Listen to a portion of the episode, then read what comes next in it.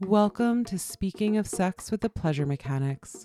I'm Chris from PleasureMechanics.com, and on this podcast, we have explicit and soulful conversations about every aspect of human sexuality. Come on over to PleasureMechanics.com, where you will find our complete podcast archive. And while you are there, go to PleasureMechanics.com slash free and sign up for our free online course, The Erotic Essentials, so we can get you started with our favorite strategies and techniques right away. That's pleasuremechanics.com slash free. On today's episode, we are continuing our conversation with Joseph Kramer, PhD, my great erotic mentor and developer of erotic massage.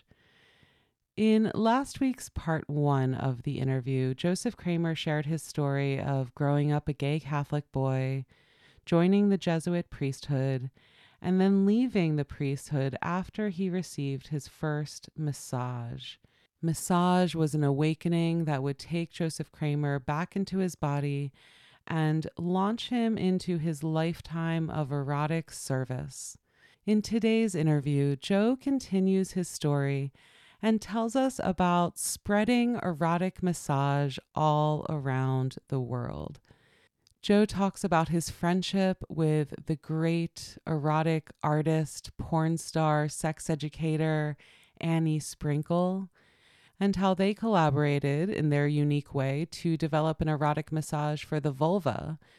And he also talks about Chester Mainard, uh, my other great teacher, how they met and together really developed and worked on the massage for the anus and prostate. So, what we have here is a story of how these three erotic massages erotic massage for the penis, for the vulva, for the anus and prostate how all of those touch skills came together and how Joe taught these skills to the world because I think what's so important to recognize about Joe's career is not only did he start the Body Electric School and then the New School for Erotic Touch, not only did he start a profession called sexological bodywork that is now spreading around the world, but he also focused on creating media. He produced over a hundred hours of erotic touch education and he was early in the game. He was producing VHS videos of his classic erotic massage teachings. And those videos and then DVDs and now streaming media have trained hundreds of thousands of bodies. And his media, in combination with his international teaching circuit, means that Joe Kramer and his staff have trained so many of the sex educators we now know and love. So many Tantra teachers and sex educators and somatic sex educators. So many people who went on to live their lives and teach about sex and grow into professional sex educators learned their touch skills and embodiment work from Joe. So, this is the story of Joe Kramer, Annie Sprinkle, Chester Mainard, three erotic pioneers who loved touch, who revered the body, who believed in erotic transformation, and who together developed a body of skills about how we can touch the most sensitive parts of the human body with love, with reverence, with respect and as Joe says at the end of this interview, what happens when we put our attention on this most precious part of the human body? What happens when we put our life's attention on the erotic? Joe Kramer, Annie Sprinkle, and Chester Mainard are my three erotic mentors that brought me to start Pleasure Mechanics and gave me the gifts that I have spent my life sharing with the world. So I hope you enjoy this story of Joe Kramer traveling the world, meeting other erotic pioneers, and setting into motion a lineage of erotic touch that would go on to massage the world into a more pleasurable place. Here is part two of my erotic lineage interview with Joseph Kramer.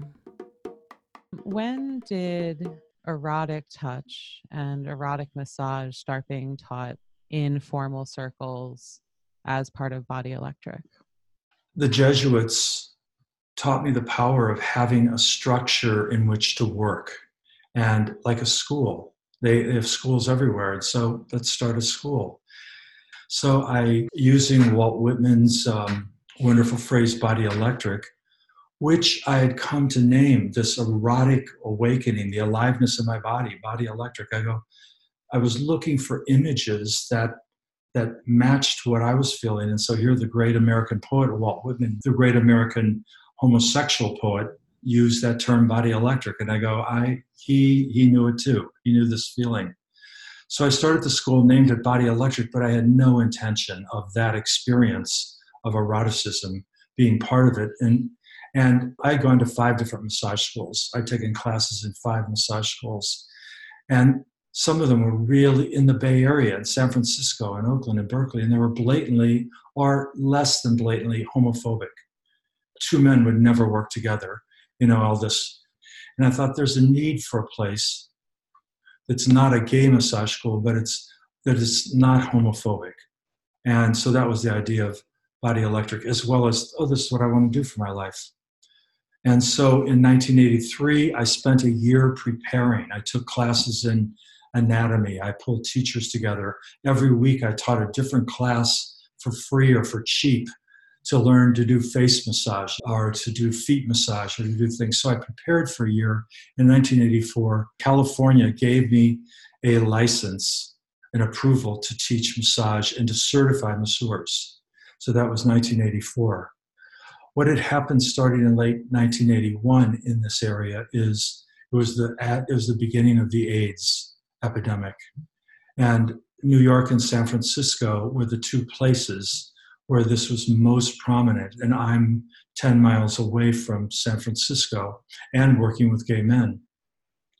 So in 82 and 83 and 84, until 1984, they didn't even know HIV. They didn't even know what was causing this and it could be airborne or whatever. And so there's huge fear, especially around gay people. People, uh, you know, didn't want to have gay men around them because these were the people who were getting sick and dying and had this plague. It was, uh, um, and I was touching gay men, and it was it was an important time because they had fear and terror in their bodies, and I found how um, emotion and is is contagious because I would feel it, but I would somewhat take it in, in in giving sessions. So it was really important to shake this out.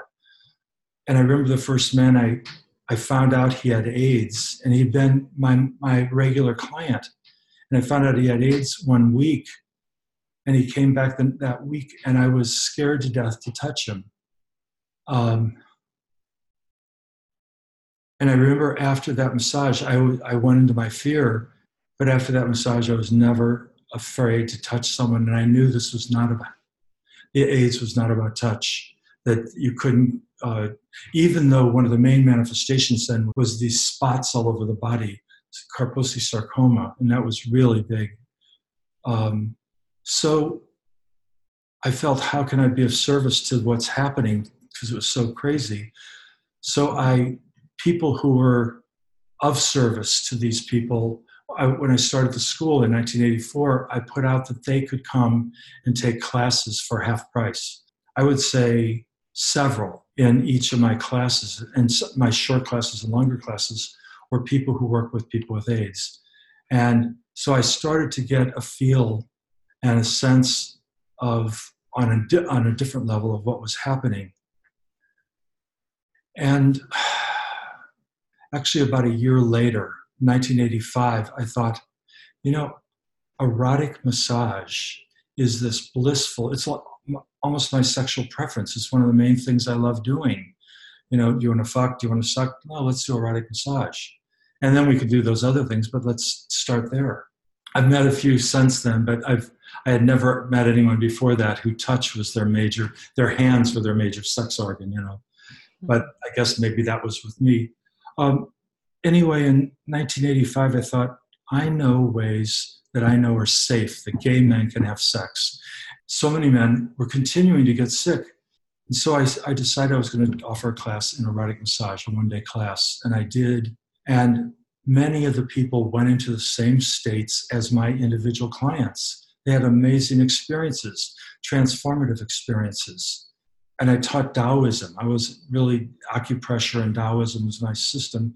And in Taoism, the goal is often for men not to ejaculate, to ejaculate as little as possible, which I didn't have any real context for because I like to ejaculate also. But in the AIDS era, this is to put out that this is an Taoist a practice. This is something that doesn't involve the fluid that it has HIV in it. So in 1986, I started teaching much more uh, classes. And by, by that time, I called this massage that I was giving uh, Taoist erotic massage because I advertised come and get a pleasurable massage that doesn't involve ejaculation. And so it was a teaching for most men. People came to me to looking for this experience of an orgasmic experience, a pleasurable experience, Taoist erotic massage. And it involved breathing, erotic touch. It involved a whole body massage. I gave people a massage, uh, relaxed them, and in giving someone a massage, there's an attunement that happens. Uh, and there's a trust. They know how much they can trust and let go on this massage table and, at, and how skilled they can feel how skilled I am to be with them. And so th- there was a wonderful place to go from there into the erotic. And the erotic, especially masturbatory, is probably one of the most, it's so laden with habit. People get into the exact way to get the best experience and do it again and again. So some men masturbate the same way they did when they were 14. So my experience was helping people to get out of habit teaching them breathing, which keep them present in their experience, spreading the feelings, the excitement throughout their body uh, beyond where they normally would. So while giving a massage, one hand often was was doing other things. I'd be working on the, the toe and the cock at the same time. And I called it double attention, that that sometimes the pleasure, the erotic pleasure would that way of feeling would just go there to the other place or I was spreading it out. I was waking up the tissue so these feelings could spread out. Um, and so that was Taoist erotic massage. I, and I knew it was powerful, and I'd done these short classes. And then a man invited me.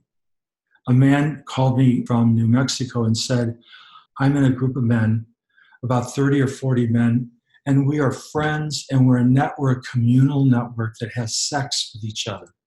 And this was again tied right into my experience. And he said, Can you come and teach us some ways to have sex with each other that are safe, that are not, uh, we're not going to get AIDS from? And I said, Yes. And so I worked out this, this structure for a two day class with these people that that structure has been done a thousand times since then all over the world and there still is a school teaching that structure and it was just a class where the whole first day was play it was i started out with breathing in the morning people did breath and they had breath orgasms and they're breathing their body and they were naked and uh, there were all kinds of exercise involving breath I had drums that I would play. I had music that had rhythm in it, so people would get into group experiences. There were short experiences, longer experiences, different ways of breathing. So, and I would I would guess that 90 plus percent of people in those classes had never done conscious breathing to that degree. But when you breathe naked and playing, um, there was a high that people got into that we're now into a communal embodied place as a group naked and and uh, so many people have issues being naked Eat, taking off clothes is rough but after breathing we're all in this it's like again the garden of eden almost or this paradise someplace where we're, beyond that we got beyond that So in the afternoon, so I did this thing called first touch, the first time somebody touched your penis. And you could be hard or soft. And there was there was this, however they could get into it, or looking carefully at the penis and exploring it, and people telling each other about the, how they masturbate and the pleasurable parts of their penis, and showing and and stroking. So it was an exploration of playfulness and breathing and arousal as much as possible, but not required, but arousal. Um, because another ele- another level of this was that soft cock massage needs to be just as pleasurable and available. And if somebody's not if somebody's not hard, they have this. This is the days before Viagra and Cialis, but there's a judgment like I can't get hard.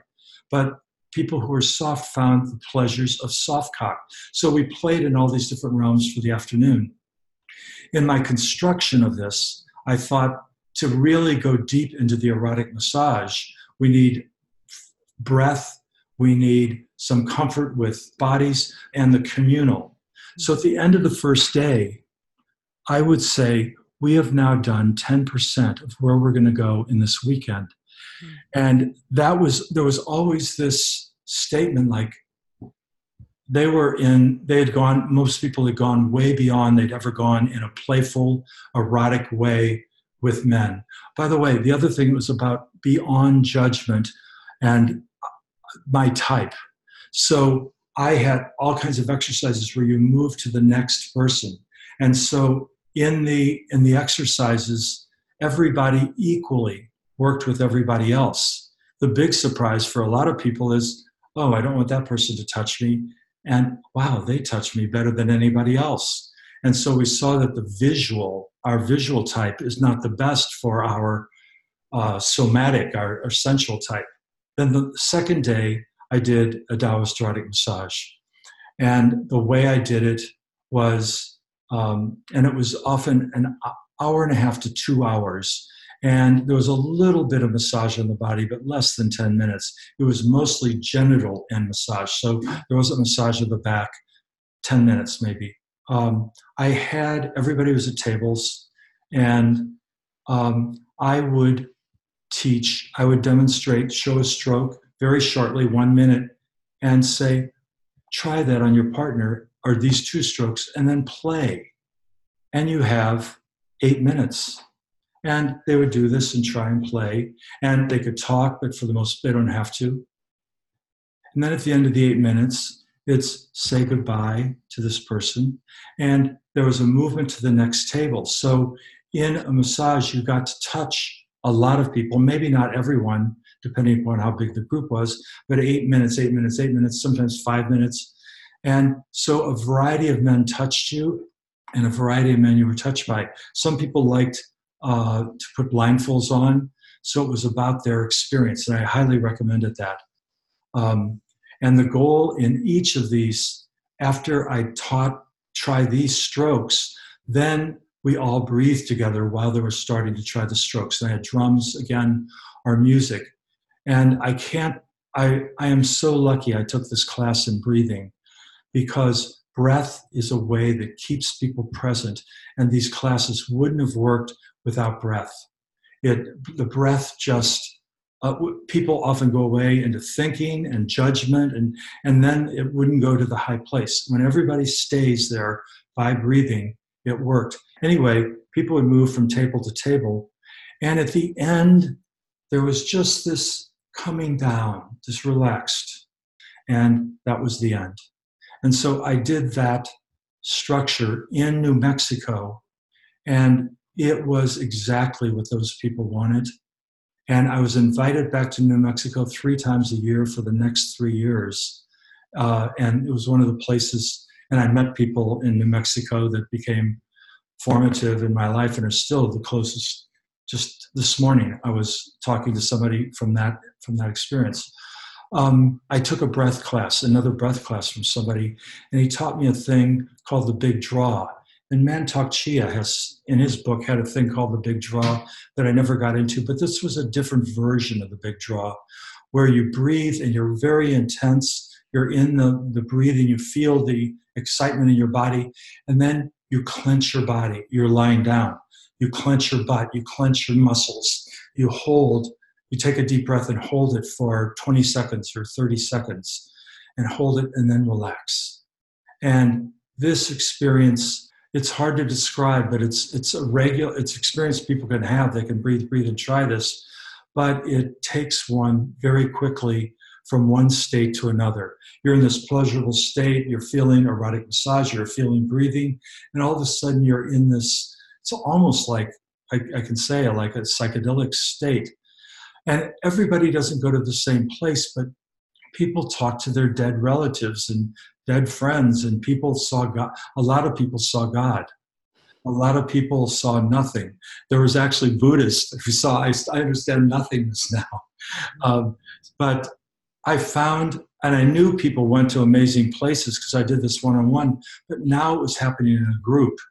And uh, so, and I, at the end of the erotic massage, I said, I would always say, would anybody like to share about this, about their big draw? Because they're, they're, they had this whole session, but that was the culmination.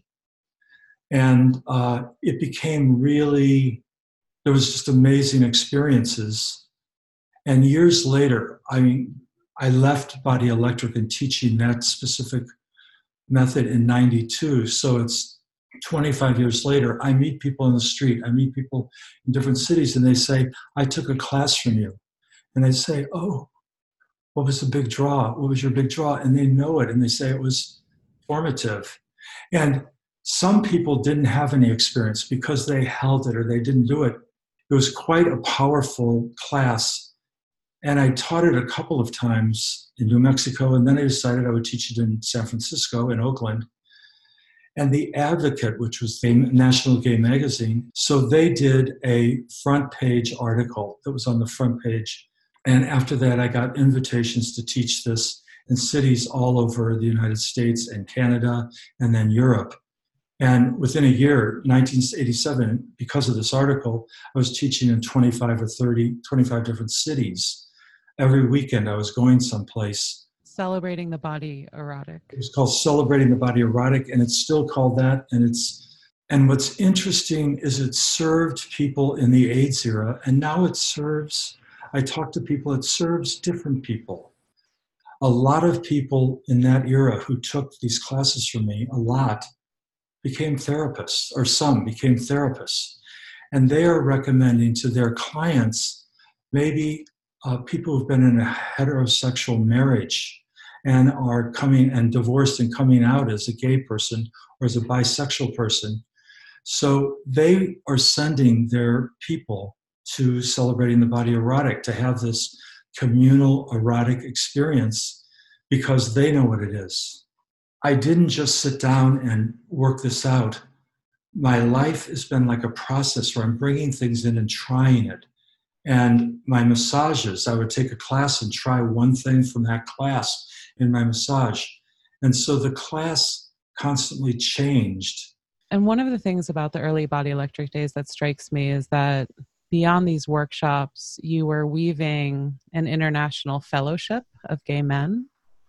And Body Electric became this touch point, an organizing principle for a certain community of gay men and it was gay men who wanted to feel empathy and erotic connection to one another um, in this time of fear, as you said? So, one of the things I now can look back and name it more easily, but one of the things was we were exploring a, not a normal experience of sex, of sexual arousal. It was communal, and it was intense and we were present more than maybe some people are in their sexual experience so it was incredibly what we would call embodied people were really in their body amazingly so and they go i want this so i was actually offering the experience a version of the experience that i had from that priest that didn't involve my my penis but it was where i woke up and felt i have a body and I can live my life in this body and with this aliveness. That was the foundation. People having this embodied experience, and that they could do this with people they didn't know well, or that they knew well, or with their lovers. there were so many people who met lovers in that class. And one thing I'm proud of is in, a, in just a few years, I would guess three or 400 people left their jobs and became erotic masseurs giving this massage. There are people go, I want to do this all the time. So body electric, the first time I went to Berlin, I looked in the paper and there were people advertising body electric massage. This is because of that, that experience. So it's this embodied experience which is the foundation for powerful connections. I think when you have that communal experience, people wanted to stay with these people in community. And for most people, it was in, it was involved in the city you were in. So the people in New Mexico got more intense, but there was a huge community in um, in Atlanta and in San Diego and in Minneapolis and in Toronto. And they would have potlucks and erotic massage nights and all kinds of gatherings because these people wanted to come together to foster this sense of aliveness. At this time early on was in the middle the epidemic kept getting worse there was no until 1995 there was no um, end. It was just a death a quick death sometimes. There was uh, poisonous medications. So so there was this huge fear of sex, and this was a sexual community of people who had a type of sex and knew a type of sex that was joyous and uh, fun and could be the basis for relationships and communal relationships.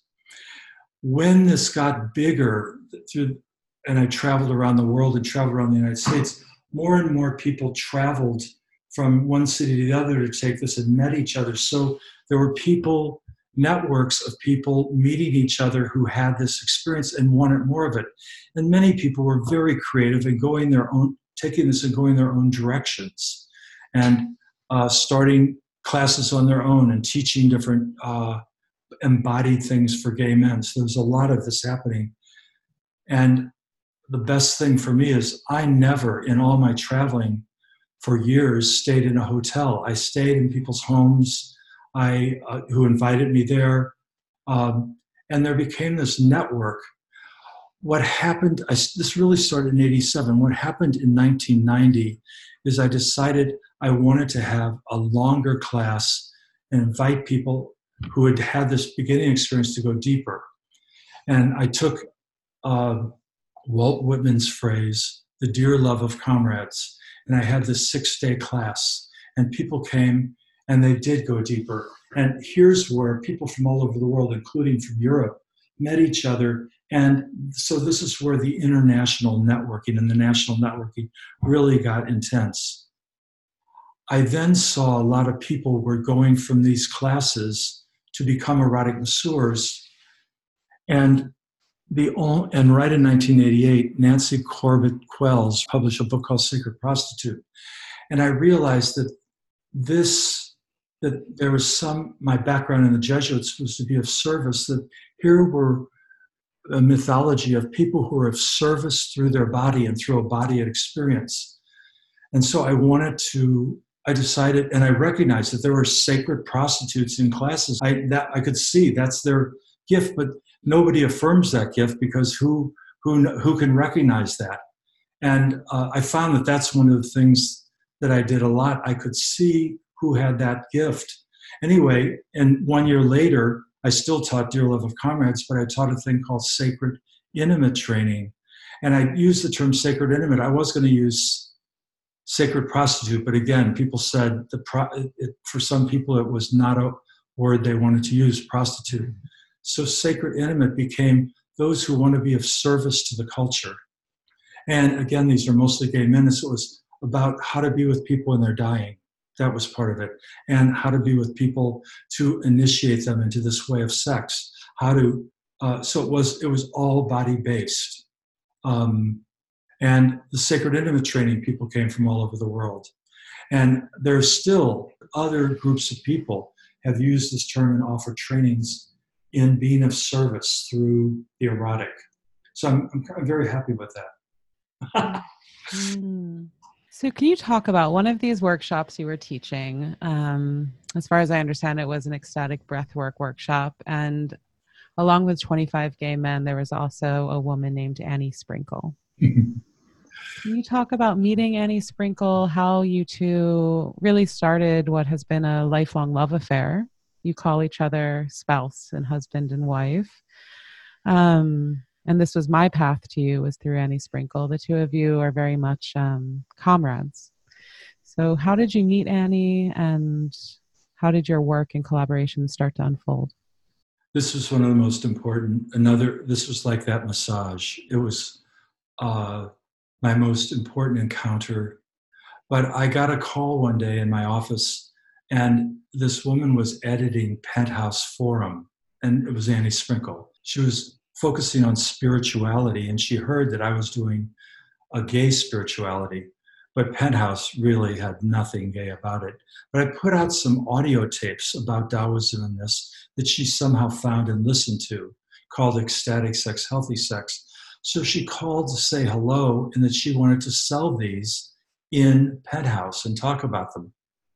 So she put this big ad in. I think at that time it was huge. There was like four million copies of. It was not the big Penthouse. It was Penthouse Forum was smaller, but four million copies, and I think seven people ordered those tapes from a. It said "gay, gay, gay" in it.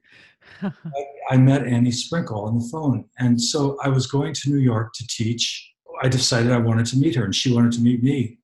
We met, and that first meeting, first we sat in a coffee house, and um, it's easier to look back and see it, but I felt it right then. There was something extraordinary. Now I can name here is somebody who's had a similar awakening in their body she had had this awakening through the erotic also. Different, but similar. It wasn't as communal, although she did have a communal sense. But, uh, and she was a, she had been a prostitute. She'd been uh, in porn, more than 100 porn videos. And she was also concerned about AIDS and doing AIDS work. But this was 1987, I guess. Anyway, we talked about everything. There was just this connection. And it was, I don't like the term soulmate, but if I ever would apply it, it would be to Annie. And so for 35 years, whatever 87 is, we've been intimates. We've been, there's never been a time, she lived in New York and I lived here. Even that, there's, there's, we've been intimately connected. She and I moved to the Bay Area. We don't live together. We're closer now than ever. Uh, luckily, erotic massage is, she likes my emphasis on erotic massage. Although, as a gay man, I did have a sexual relationship with her. She, I remember early on having a having sex with her, and she can just read what's going on. She goes, "Joe, this is okay. You can keep going. You can be a gay man and do this. have sex with me." And I just remember, like, like, shut up, Annie. anyway, she was quite a force. She's a force of nature. She's an artist. But it comes, it part of it is sourced in the erotic and her her wisdom and knowledge of the erotic. And so was mine. At this time, I could I was in the middle of it. I didn't know this. I didn't know I didn't have the vision of this about her or me, but we were like this. And right away she said, Why why don't you do this celebrating the body erotic for women? I want you to do it for women, and women need this. Um, and and eventually, I did create a massage with her for women, and it is taught for women, and it came from Annie Sprinkle. Do you mean you started giving her full body massage, and then together, because you had this connection, you were able to kind of map the erotic massage you were doing onto her vulva and start articulating that vulva massage? So what happened is I said, I said, uh, the vulva is uh, uncharted territory for me. The vulva, um, I'm an expert on throbbing penises, but uh, vulvas, no. And I had rather limited experience as a gay man who was a Jesuit for 10 years and then wandering through the gay underworld. And there have been a couple, just a couple experiences with women. So, but what happened is at one point I said, I want to develop an erotic massage. And it was, it didn't work. We sat rather than within a massage and went through her vulva and tried and tried different strokes and what so i explored her over a long period of time this developed over i would say the core of this massage we named the strokes and things was probably five different sessions. But i remember she was going to go on she was doing a performance at highways a performance center in la and she's wait we were we, she had an hour she's well let's let's work on some massage strokes. Because because and because it was pleasurable we just tried things looking for arousal.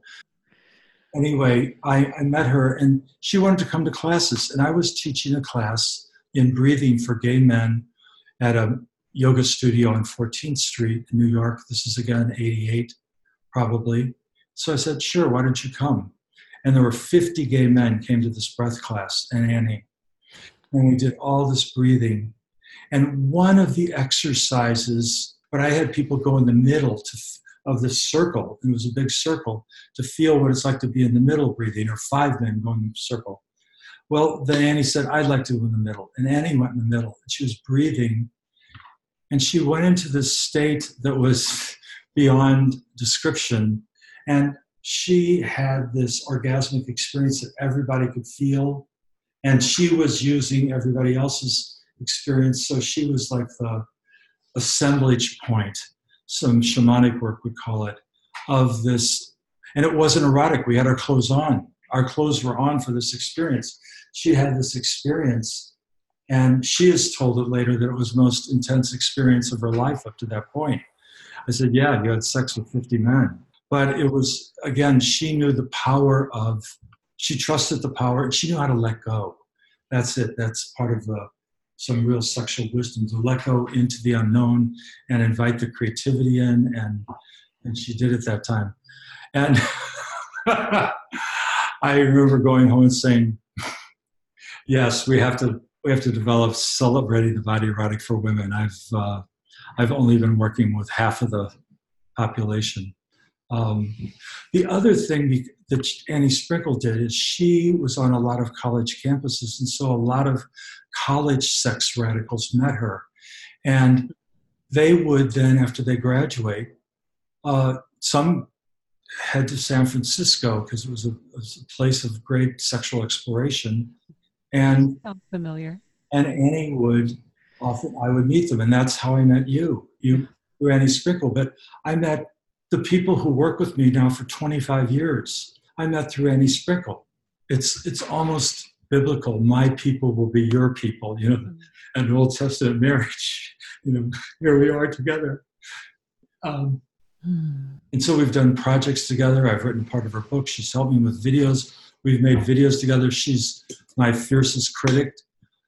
So I've made 100 hours of video, sex education video, and I was doing one early on with her and I brought some lights that I had bought at Woolworths that were like light, light in there that you plug in and clamp on. She goes, What are those? And I said, They're the lights. She said, she said, Joe, the worst porn video that I've ever been in had better lights than that. she says that, and that's at that moment I realized from that point on I had the best best video cameras, the best lighting, the best people, the best sound. It's like if I want to communicate something, she's right. Let's do the best. Let's have the highest quality possible. Thank you, Annie. So. Uh, hmm. So, what up until this point was the awareness of the anus in the work, and how did you meet Chester? And how did Chester's teachings get integrated here? So early on in my massages, about this, about first the anus and then to Chester Mainard. Um, so for some men, let me go back. The statistics in the late in the 70s were that only about 20% of gay men, and in fact before the 70s, in the 60s and 70s, only about 20% was anal sex their major way although this is what was thought. Um, oral sex and masturbation with men was play was, you know, furtively or whatever was was more common. But many of the men who came to me for massage, and I was giving this Taoist erotic massage, their major way of having sex had been anally. And so in the AIDS, they this was a taboo.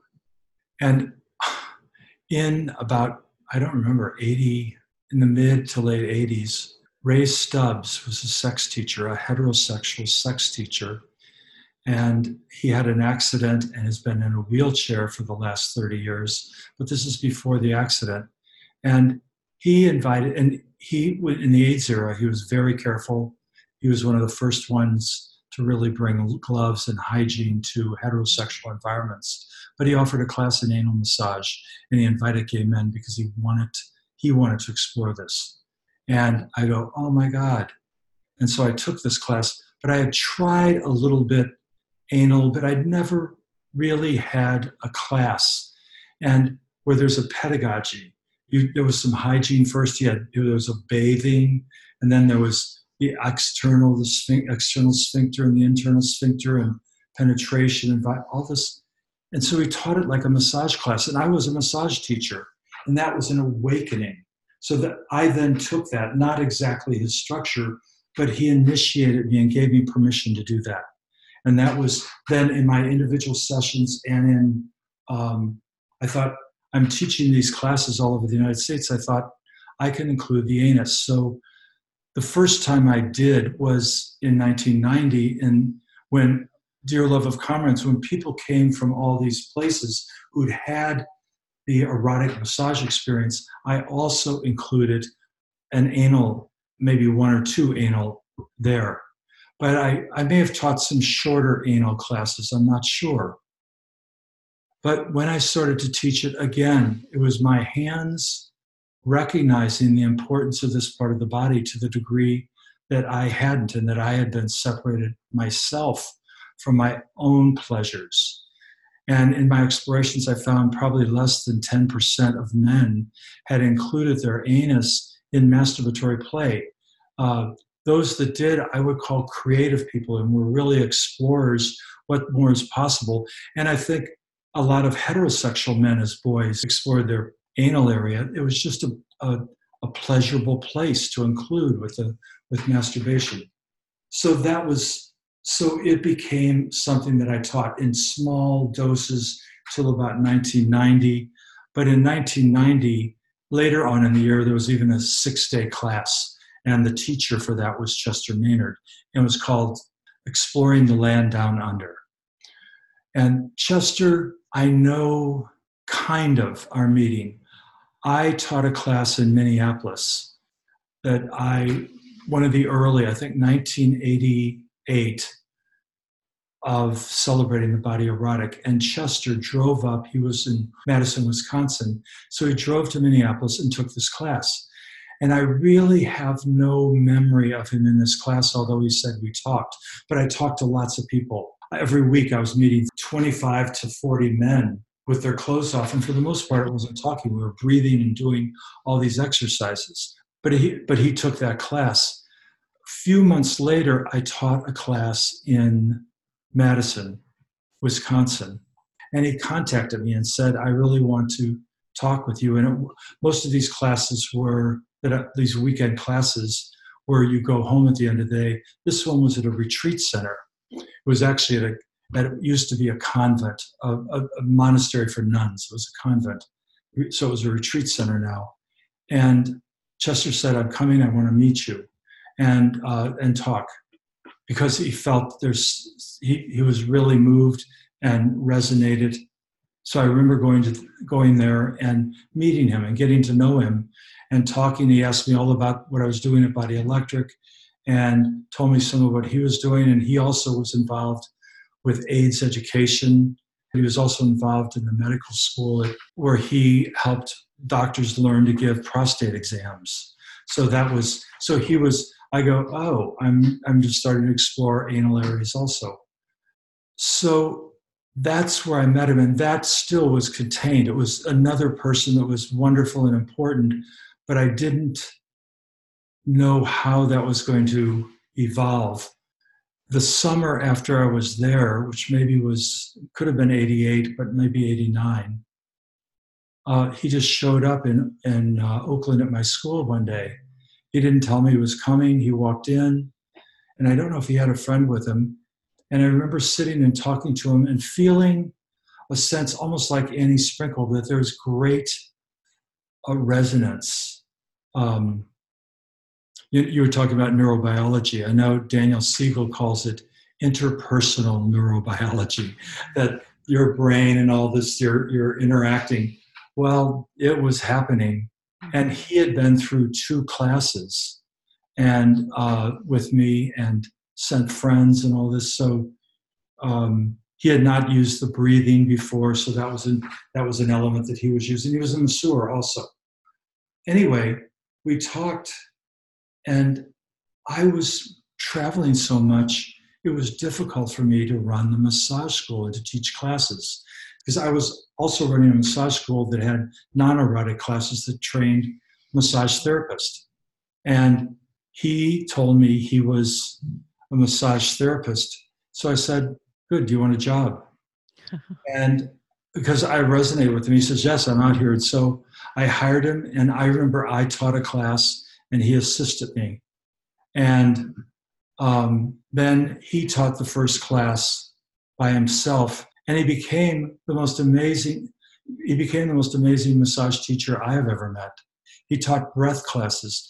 He taught a seven-day breath class, and it was the best class that I've ever been in. Was that seven-day class with Chester? Anyway, he became known around the Bay Area by and as a massage teacher and as a masseur, I went to, he was my masseur. He lived in the Berkeley Hills and he had a little place and it was wonderful. And I went, went to him for massage.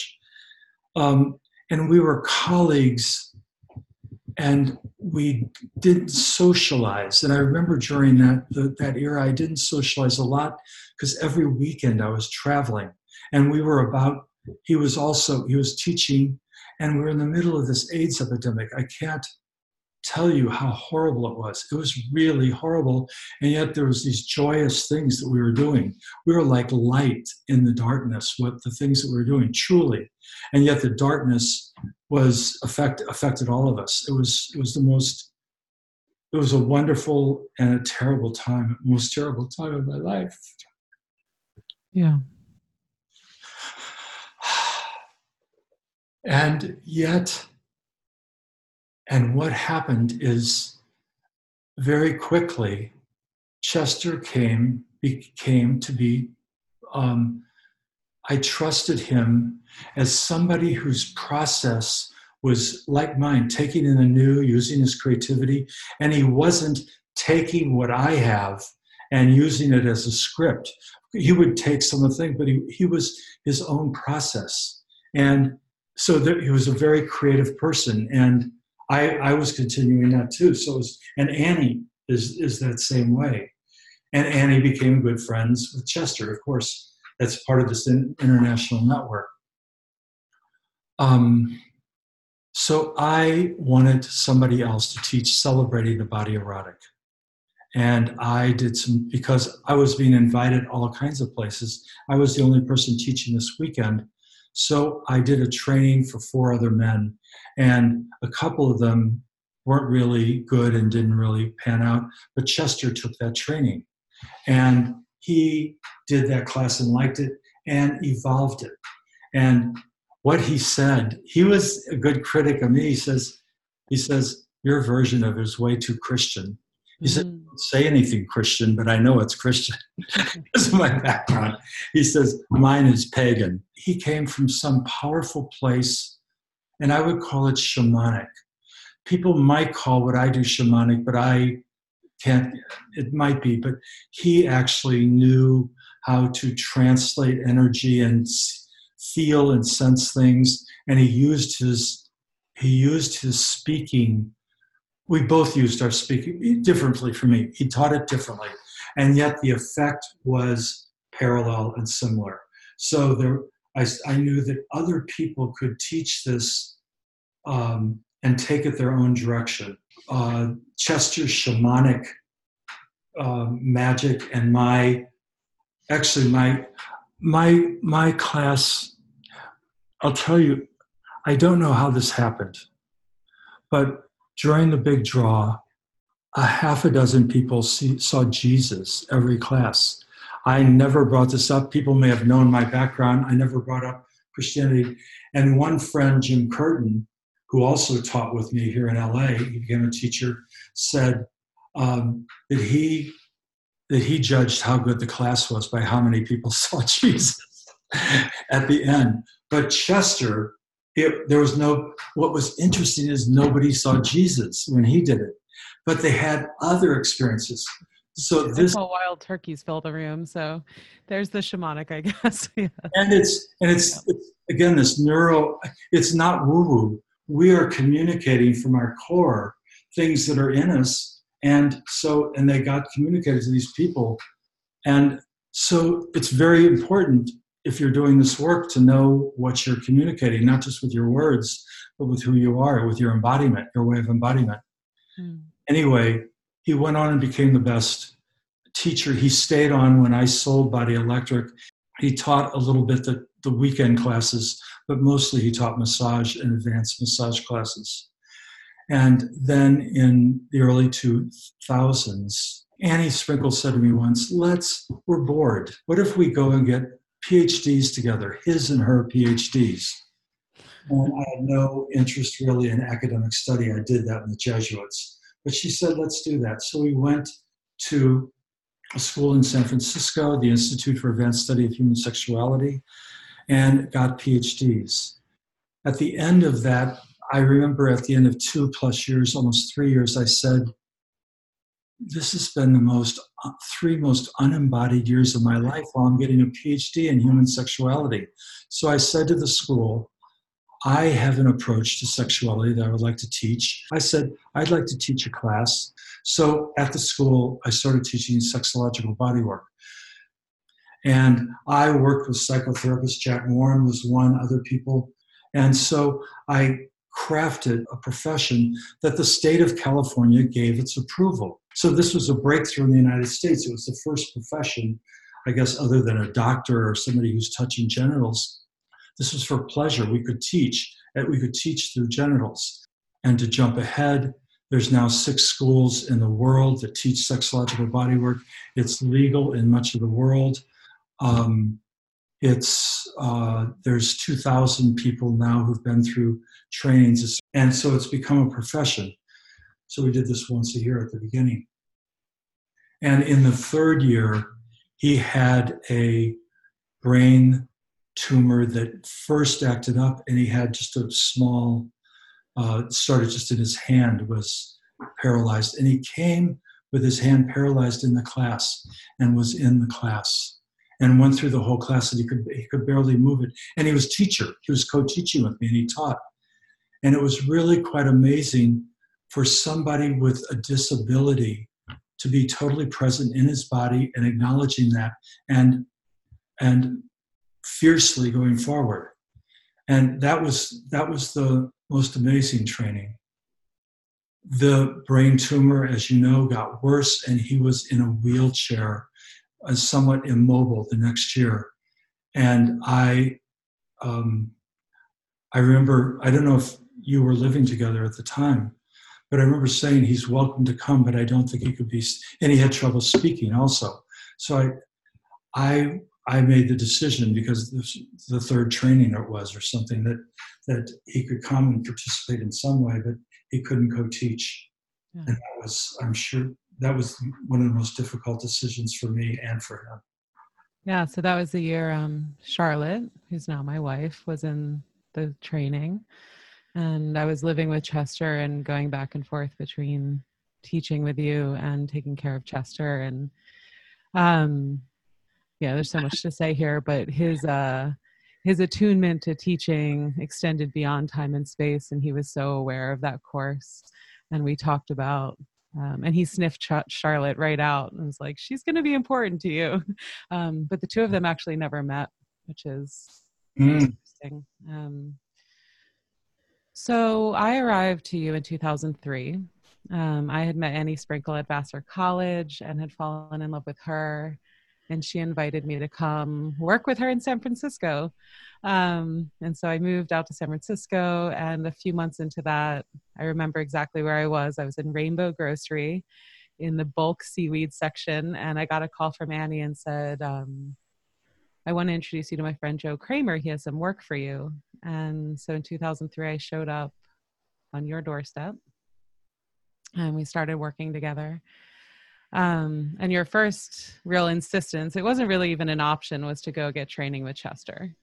Um, I exchanged work with you and then went and got massage training and sacred intimate training and breath training with Chester. Um, and the first real project we worked on together was the anal massage DVDs, um, which was capturing Chester's anal massage techniques on film and this was like the first project you and I really worked on together. And I almost quit because you know my history had been a lot of anal abuse and anal trauma, and so when you said we're going to produce an anal massage teaching, I was almost out of there. And then I tell the story of showing up that first day on the video set, which is the first time I met Chester, and watching him touch a butt and just tears streaming down my face. Um, and seeing for the first time a body touched with reverence and love. Um, and that was the beginning of my love affair with Chester. Um, and you know, when I look back on the timing, it feels like such a huge time in my life, but it was really about three years um, that I was working with you. And this was right when sexological bodywork started. Um, and so you and I really set out to write the homeschool curriculum for that course and codify it as a profession. Um, so maybe I don't know. Maybe this is enough, and we can stop here. Um, Looking back at our two hour, two and a half hours, mm-hmm. I just want to s- see something.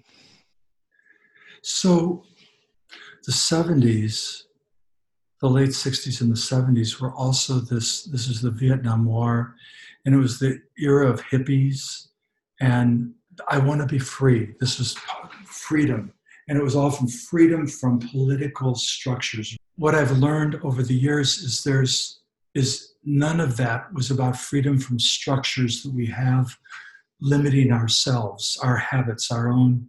It's, that maybe it's been inculcated in us, but these are the structures in here. And so, but I really resonated with that freedom and liberation.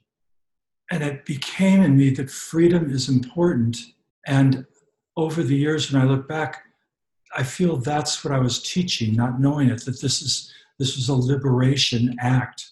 And people get free through their own body. And when you're free in your body, when you're opened up, you can make good decisions. How can you even, if you're not feeling your body, how do you even know who you love?